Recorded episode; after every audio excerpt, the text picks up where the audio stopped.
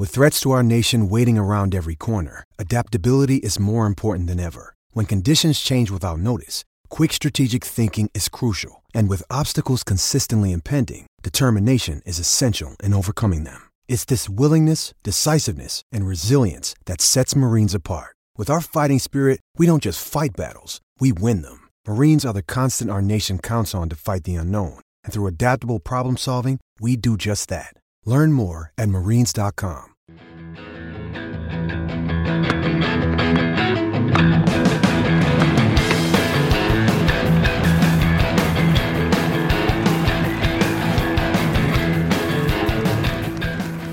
You're listening to the Tennis.com podcast. And here's your host, Ed McGrogan. Hello, everyone. Welcome back to the Tennis.com podcast. Once again, I'm Ed McGrogan here catching up with Steve Tignor on the latest on both the ATP and WTA tours.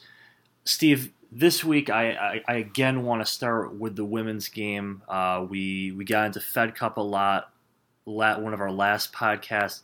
Uh, this time in February, as we gradually make our way toward um, March and the bigger hardcourt events, um, women certainly take center stage this week in Dubai. Uh, the men will have their tournament there next week, and we'll just get in that a little bit after. But the women have their strong field in Dubai this week. Uh, it would have been even stronger if we didn't have a couple of uh, late pullouts with Serena and Bouchard, but in this event you get a you get a, a very strong roster either way.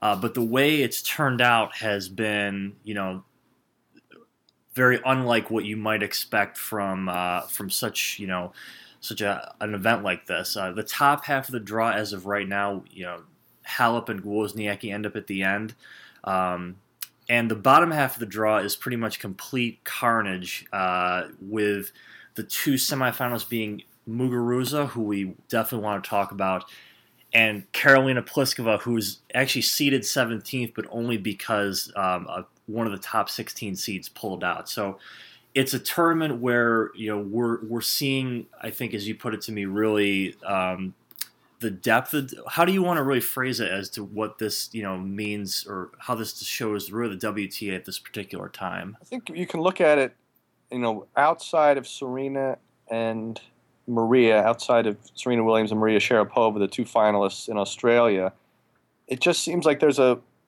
there's a, you know there is a lot of depth, and it feels like the that you know different people can anybody can beat anybody somewhere in the top 20 or so. It's not really surprising, you know. Say Radwanska was the fifth seed and Muguruza was unseeded, but and Muguruza won six four six two. That that still to me a, a shocking um, loss. And somebody like Pliskova could end up in the semifinals. Somebody like Safarova could beat Venus Williams. Um, somebody like Pennetta could beat Kerber. Those are, you know, those are upsets, but they're not um, they're not shockers. It sort of seems to me that there's a solid 20 players on the WTA below right now below Serena and Maria, where you feel like anybody can beat anybody. Um, and, and, it's, and, it's just sort of a uh, sort of a tour in flux all the time. Yeah, and that's you know that's interesting to say when you consider that one of those players amongst that group seems to be still Petra Kvitova, who is, is now is a two-time Wimbledon champion, um, but is is a player that I think we just continually wait for to um, really elevate herself not to the level of Serena, of course, but to a distinct other tier you know, above the rest of the fray here. And and it just we we're still I think we're just still waiting for outside of grass and um, you know it, it it is I think a little bit a little bit disappointing in some ways to just to just know that the talent the really the obvious sort of jaw dropping talent on her best day is there, but we just don't see enough of those best days. Yeah, she came into this tournament the second seed. You know, I think you both you and I thought that she was looking like she would have a, a pretty big year this year, and it's obviously it's still possible.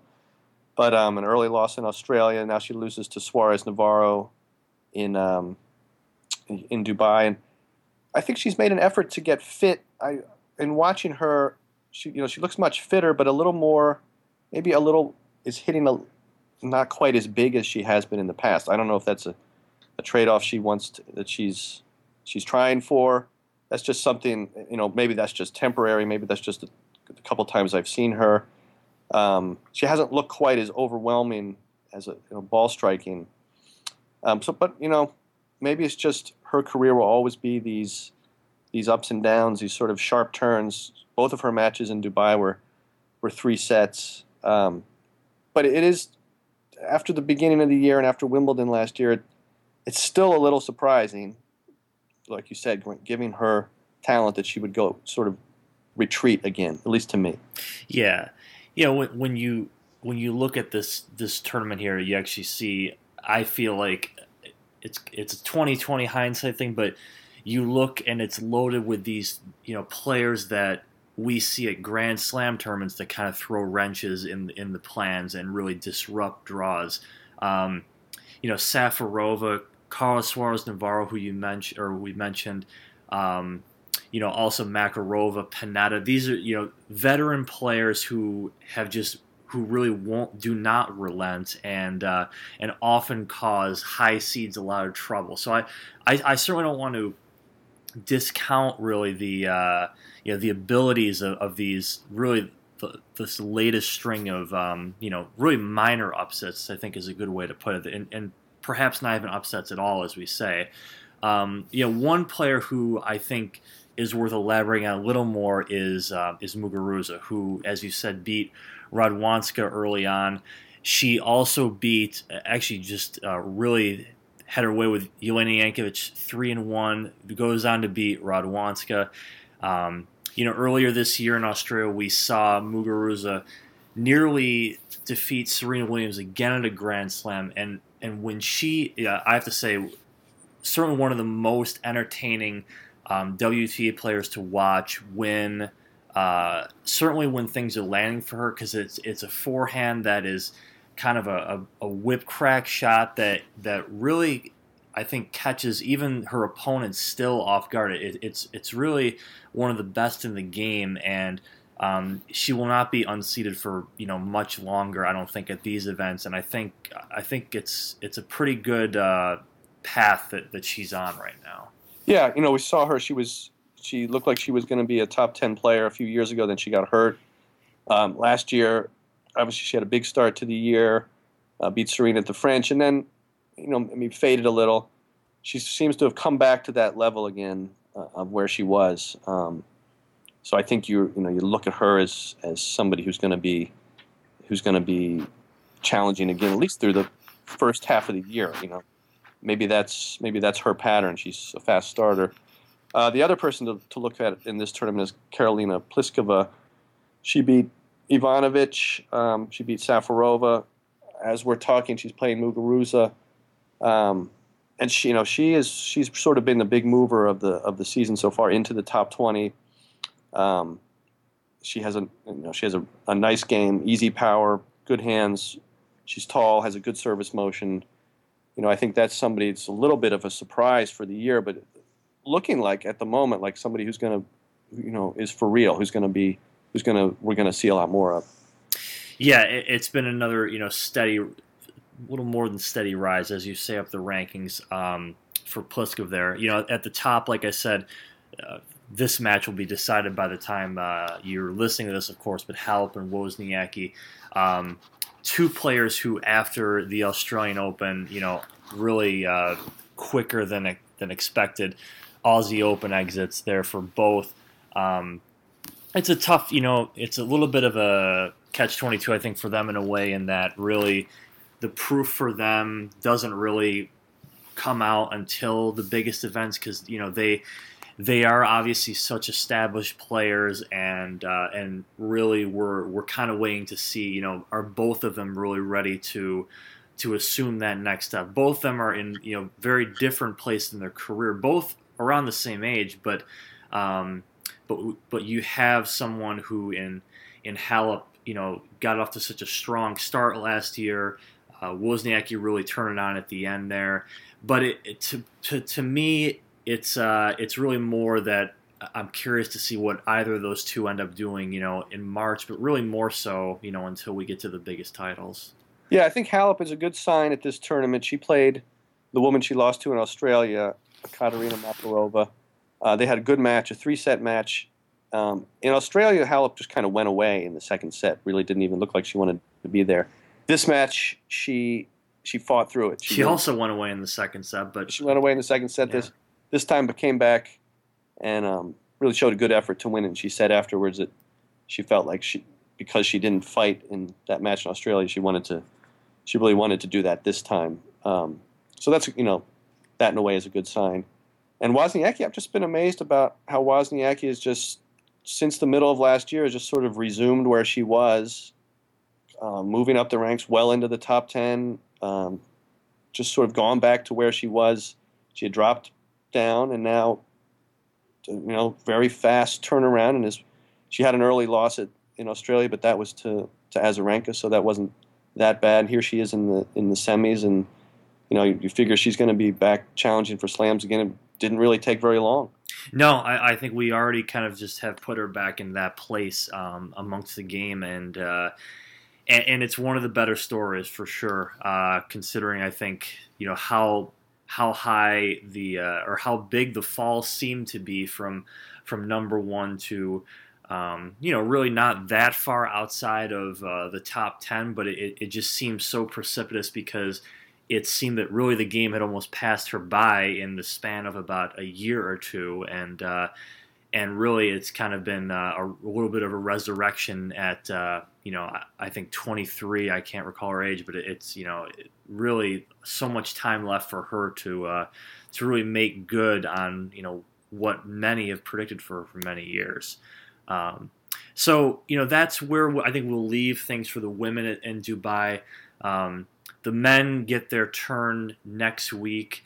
Um, it's pretty interesting, actually. Now I think about it, is that uh, is that this would kind of make a, an ideal, um, you know, dual event. It, the, the, tours have you know gone so so much to try and get uh, as many combined events as possible, and and I and I mention it especially because um, Novak Djokovic did talk about how the desire to see Dubai become a Masters tournament, and uh, thinking about it there that way. But th- there are some actually some practical points of why they perhaps may not even want to do that. It's you know the the really the high appearance fees that draw these big fields. You know that kind of is eliminated if you if you take on really the status and uh, and really more rigorous requirements that that an event uh, demands. I mean, do you I mean do you think that especially with the tours going so much more toward the east and you know we have obviously some very high quality middle eastern tournaments if if that would ever be a reality to what Djokovic was saying? Yeah it would make a great masters event a great dual gender masters event. Um, obviously a high, it's a high profile place. It already has it's sort of built um, through these appearance fees over the years built uh, a little tradition with tennis um, doesn't have you know I mean, doesn't have the greatest fan support, but but good. I think it's you know people associated with tennis, um, and it would be a great way to fill February, which is a which is a sort of a you know not a very there's not a lot at stake in February. It would give it would give this month something, you know, it would give it that. Um, I don't know what the logistics are of putting a tournament like that together. Like you said, maybe it's be careful what you wish for for the top players. They wouldn't get they wouldn't be paid any longer to go there. Yes. Um, but I think for fans who are looking for something in this month, you know, it seems like a you know, it is the most significant event of the month anyway. It, it always seems that, that we put it put it that way, and uh, you know, many of the players, have, in fact, are uh, are pretty much de facto residents of, of the area, we, including um, Roger Federer, him, Djokovic, Murray, Andy Murray also will be playing next week along with you know this is I actually um, this is only a 32 player event uh, next week, so it's a it's a much tighter field for the men's draw, but it's I think uh, a little more quality over quantity. Yeah, I mean it'll be interesting. Federer, Djokovic, Murray. We've seen Murray once since the Australian in Rotterdam.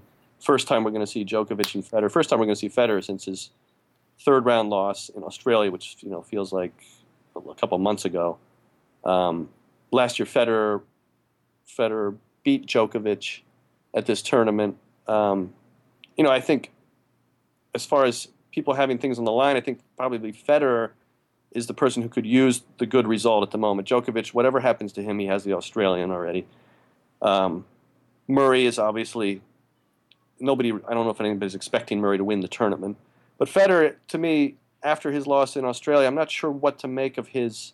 Just be interesting to see what happens with him going forward. Obviously, overall, he's his trajectory has been good. He's he's he's number two in the world. He had a good season last year, but I almost feel like that's the kind of loss that could could um, end his momentum in a way. Uh, it was cer- of, it was certainly I think you know to go on the lines of what you're saying. It was one of the one of his more you know, unexpected. I, I, don't think anybody saw that coming for a variety of reasons, and especially because you know he had just won the week before in Brisbane, and uh, really at that point had seemed to put what happened at the end of last year kind of you know really completely behind him. Yeah, well, I mean, it sort of reminds me possibly in 2012 he had a he had a good year. He came back to number one, and then he lost to Berdych at the U.S. Open, and he sort of reacted a little negatively to it afterwards. I was surprised, and I felt like that sort of stopped his momentum that time, and he struggled for a while. He obviously was injured in 2013, and there were other factors. But I just wonder whether, you know, we'll see whether he can, whether he's, whether at this point he had, you know, he has, he can sort of bounce back quickly from a bad loss. So that'll be an interesting aspect of, of this tournament. Yeah. Um that's a good point on, on Roy Federer as as a momentum player. Something we something I don't think we've had to think about, especially you know considering in the in the early parts, you know, in the prime of Federer, really the many years of his career, it's you know, if he took a loss, it's it's more that you you can suspect, and for with great reason, that it it was really just a one off showing. But but that you know that has happened more frequently. Of course, Federer has has aged and and the field has really improved around him, but um, but the momentum aspect of, of, of Federer and really when you think about it, kind of all of the um, you know the big four players who have become increasingly more threatened over the years. I think that's an perhaps a little more an underrated element of, of their of where they are at the moment because we you know we do now have um, Murray, Nadal, Federer, Djokovic back in those top four slots,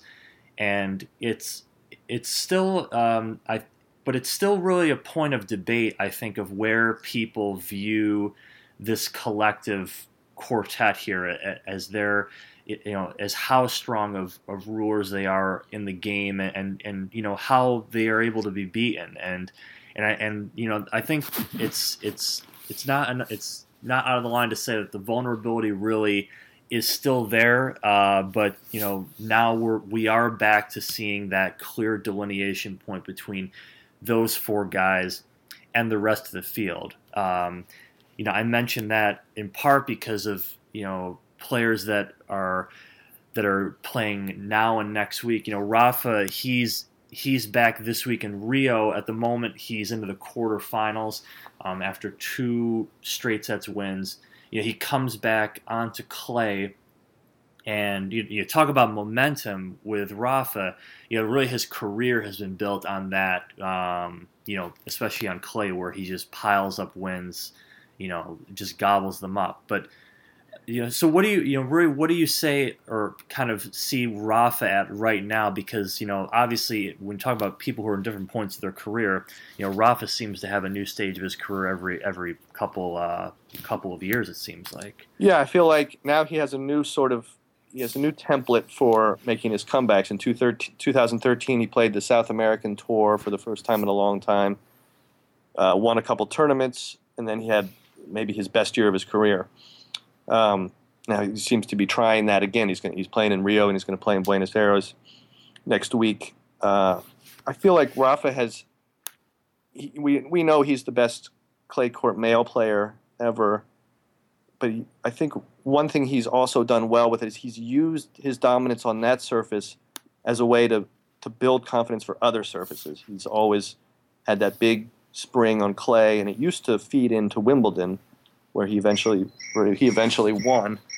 Um, and but so I think I feel like this is a way he's he's he's trying to sort of to expand that idea by by starting the year on clay essentially, and, and maybe and sort of ex- building out into the two big U.S. hardcourt tournaments in the spring. It's another way for him to kind of use his use his strength, which I think is something I don't know if any other player. There have been clay court specialists, grass court specialists, but I don't know if any other player has has used his ability on one surface. I feel like to to build confidence on other surfaces as well as Rafa, and that would make sense because he's so dominant on the one on the one surface. Yeah, well, what what's interesting to me with Rafa is that uh, it, it really speaks to this time of the year where we're kind of this February month where you don't really have a have a like a big beacon event that that's it centers around, but you know, in the past, you know, Rafa was, you know, he's always been, of course, you know, the best on clay, but you know, at this stage of the year, he was never, you know, he was never playing um, events in the South American swing, for example. There always have been a, a great, a number of clay court events there. Um, but it was really left to, I think, the, the dyed in the wool, just dirtball diehards there. And Rafa, you know, bided his time and, and really just only sort of took took ownership of the surface, you know, on the big European events there. And um, and it's I have to say it's it's uh you know th- when you think back to say like uh, you know 2007 2008 and you're like oh it would be it would be something to see Rafa you know in these really smaller events. Um, and and you know now we're seeing it and they're you know they're actually you know they are certainly giving you know he's he's winning but they you know they've become I think pretty critical important events of, of his schedule of late. And uh, and and you know that's a little more interesting in that we'll see the Olympics down there in uh, in 2016 as well. Of course, not on clay, but uh, to see Rafa really sort of change his you know his schedule evolve over time, I think um, you know will make yet another chapter and really you know his story when all is said and done. And you know uh, it's it, to me that's one little more interesting wrinkle of this February month is that Rafa has become a big part of it in a different way.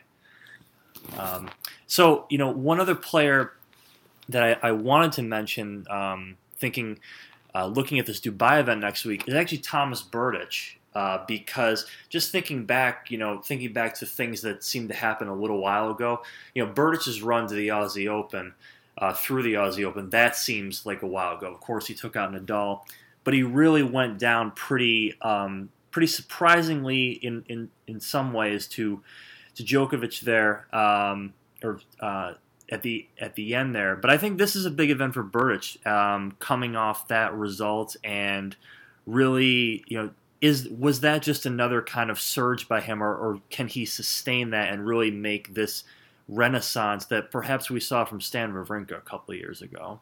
Yeah, Berdych, he did the same thing in Rotterdam. Oh, I felt like in one match, in the way he the way he did in Australia, he, like you said, he beat Rafa in Australia, and then kind of reverted to form and lost in the key moments to Murray in the in the Rotterdam final. He hadn't he's lost a lot of matches recently to Wawrinka. He played Wawrinka again, uh, was ahead, looked like this was the match he was going to win, was hitting really cleanly, was hitting the same way he had against Nadal in Australia, and then he couldn't finish it. You know, Wawrinka was was almost the better, you know, was again the better competitor. Um, and I think that's still there for Berdych. He seems to be hitting the ball really well. As far as just ball striking, he seems more confident, I feel like, than he's ever been. But, but just getting down to winning those matches that he doesn't normally win. He's lost a, you know, he he lost a bunch to um, to Wawrinka, and that's what happened. You know, it sort of, you know, it almost felt like, well, now I have to to beat this guy I haven't beaten, and he couldn't do it, uh, and that's been his pattern in the past. So that's the one. You know, still feel like there's that same same issue for him that, that he'll need to get over. it'll be tough at this tournament, obviously, with Federer, Djokovic, and Murray, three guys who really are are ahead of him. Um, I it would be an impressive win if he could if he could beat a couple of those guys. Yeah, I, I think you know with the structure of the tournament, he's going to be have be forced to play a number of those guys in a row. And uh, but if it, I mean, that's what I think I say when uh, I think about Berdych, and maybe this term means most to a guy like him of all of them because uh, it would perhaps be one of the most impressive of you know of his career to this point, and we see him in perhaps a little new, a bit of a new light.